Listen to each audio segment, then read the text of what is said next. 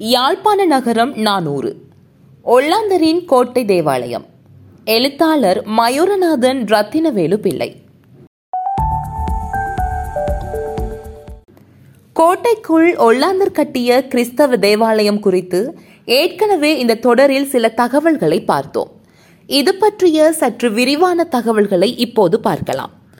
இந்த தேவாலயம் ஒல்லாந்தர் அரசியல் தலைமை நில அளவையாளராக இருந்த மார்டினஸ் லியூஸ்காம் என்பவரால் வடிவமைத்து கட்டப்பட்டதாக தெரிகிறது. இது தற்போது அழிப்பாடுகளின் ஒரு குவியலாகவே காணப்படுகிறது.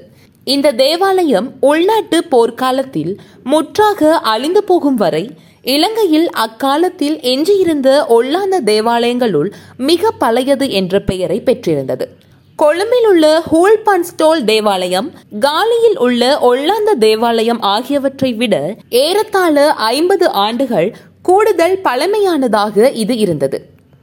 ஆயிரத்து அறுநூற்று ஐம்பத்தி எட்டாம் ஆண்டில் ஒல்லாந்தர் யாழ்ப்பாண கோட்டையை தமதாக்கிய பின்னர் அங்கிருந்த போர்த்துக்கேயரின் கத்தோலிக்க தேவாலயத்தை திருத்தி தமது தேவாலயமாக சில ஆண்டுகள் பயன்படுத்தினர். ஆயிரத்து அறுநூற்று தொன்னூறுகளின் தொடக்கத்திலேயே புதிய தேவாலயம் ஒன்றை அமைப்பதற்கான அனுமதி பெறப்பட்டிருந்தது. எனினும் ஆயிரத்து அறுநூற்று தொன்னூற்று மூன்றாம் ஆண்டளவிலேயே புதிய தேவாலயத்தின் கட்டிட வேலைகள் தொடங்கின. அக்காலத்திலேயே போர்த்துக்கேயரின் பழைய தேவாலயத்தை இடித்துவிட்டதாக தெரிகிறது. அதன் பின்னர் நகரில் வசித்த ஒல்லாந்தருடைய சமய தேவைகளை நிறைவேற்றுவதற்காக கோட்டைக்குள் இருந்த பழைய களஞ்சிய கட்டிடம் ஒன்று தற்காலிக தேவாலயமாக பயன்பட்டது. இக்கட்டிடத்திற்கு படிகளில் ஏறி செல்ல வேண்டி இருந்ததால் இது வயதானவர்களும் நோய்வாய்ப்பட்டவர்களும் பயன்படுத்துவதற்கு ஏற்றதாக இருக்கவில்லை.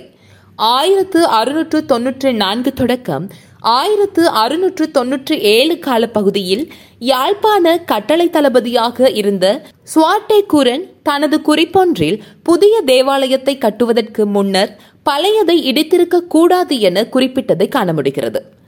பழைய தேவாலயத்தை இடித்து அதன் கற்களை புதிய தேவாலய கட்டுமானத்துக்கு பயன்படுத்தினர் என ஊகிக்கலாம்.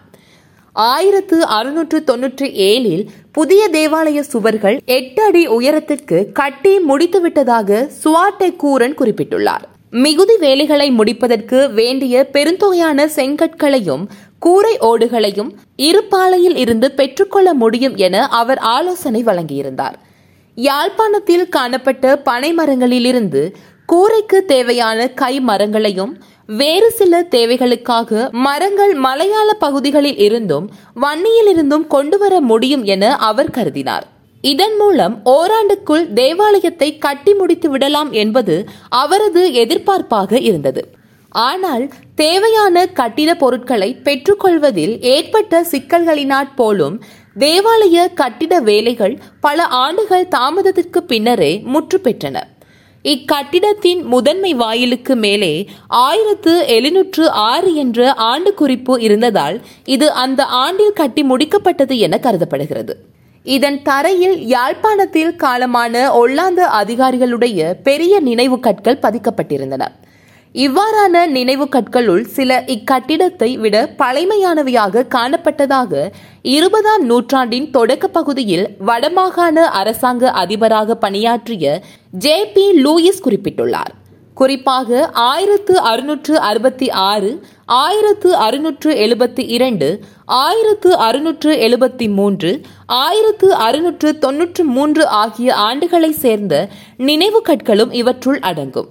இவை முன்னர் இருந்த தேவாலயம் ஒன்றிலிருந்து பெயர்த்து எடுத்து இந்த தேவாலயத்தில் பதிக்கப்பட்டது என கருதுவதற்கு இடமுண்டு.